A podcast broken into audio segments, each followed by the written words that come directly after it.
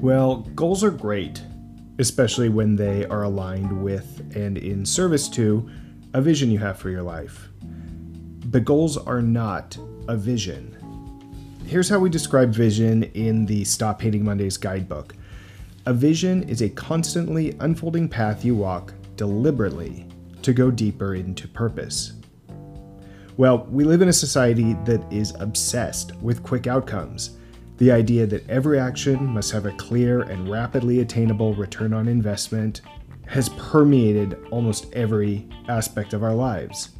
Even things that are meant to help us step outside of this immediacy mindset, because let's be honest, we've all recognized that it isn't healthy. Well, those have been corrupted by this ROI mindset.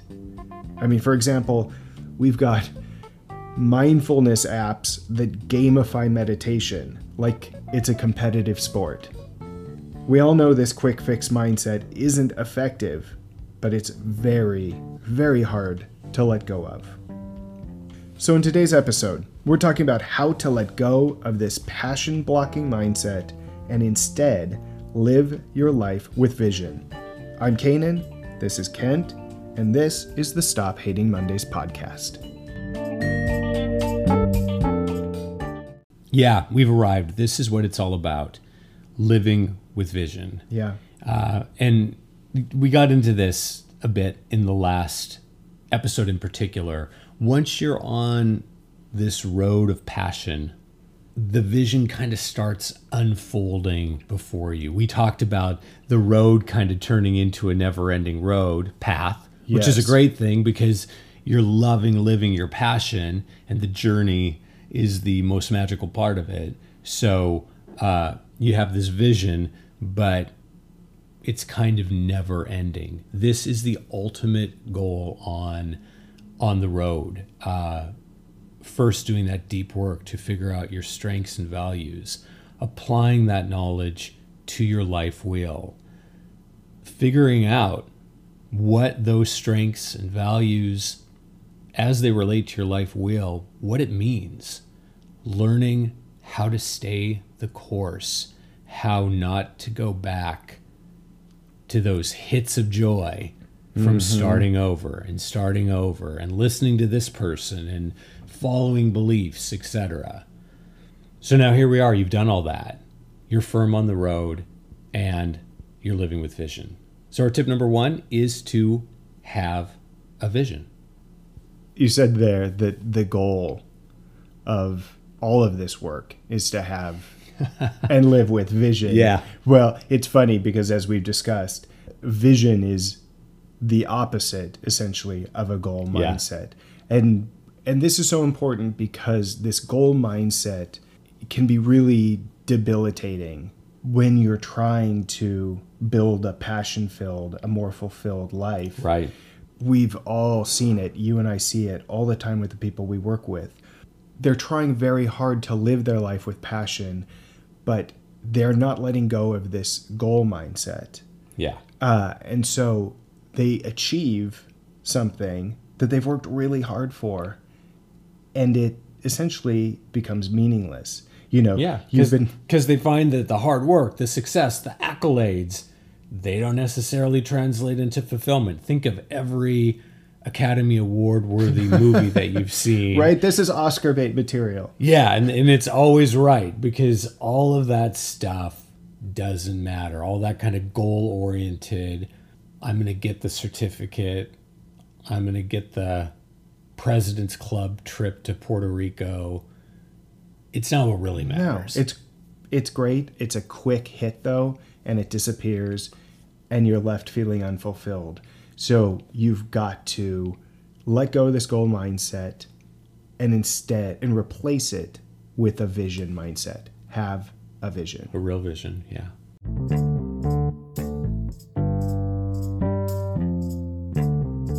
So I always find myself asking, what if the goal, what we've just been talking about, the overused word goal. What if the goal is to find fulfillment and joy? what, what if you replace, I want to win the President's Club trip, or I want to be the top at this, or I want to get this uh, accolade.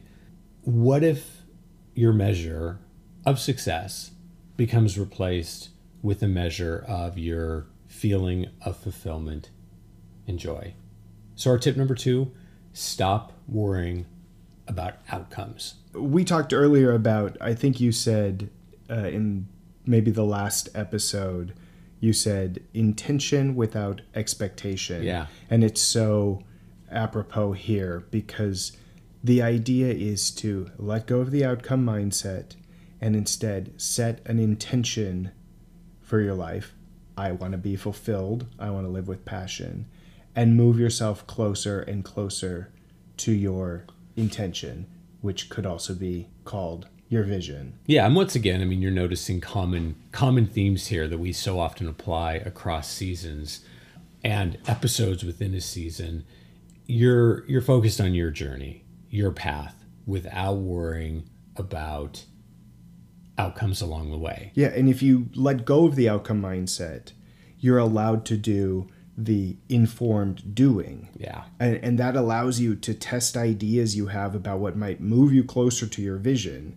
It doesn't mean things you do will be easy or they won't feel like work, but you will find things that make you lose all track of time. That's kind of what you're Yeah. going for. And things that really capture your attention and bring you joy.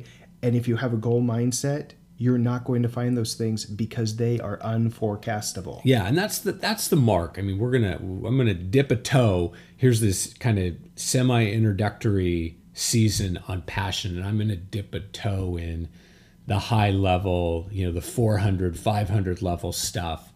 That is the true mark of somebody living their passion. It's somebody who not only tinkers and experiments and leans into the uncertainty that we've been talking about, but somebody who then finds the buzz when that tinkering produces a new little sub route on the path or a new extension of the path. Yes. And it's just, it just fuels movement toward this vision. And the person at this level, this graduate level, mastery level, is not getting thrown off. They're not looking at what other people are doing. They're not worried about roadblocks. They are completely self sufficient and in the zone because they're informed doing, and it's Yes. just an informed doing sort of snowball toward this vision.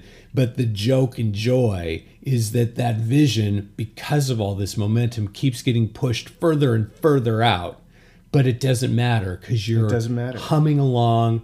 You're ideally pushing your organization forward because of the great work you're doing. Or if you're entrepreneurial, you're pushing your own business forward. Mm-hmm. You are clearly fulfilled and on purpose. And it is the chef's kiss. Perfect, perfect combination of things.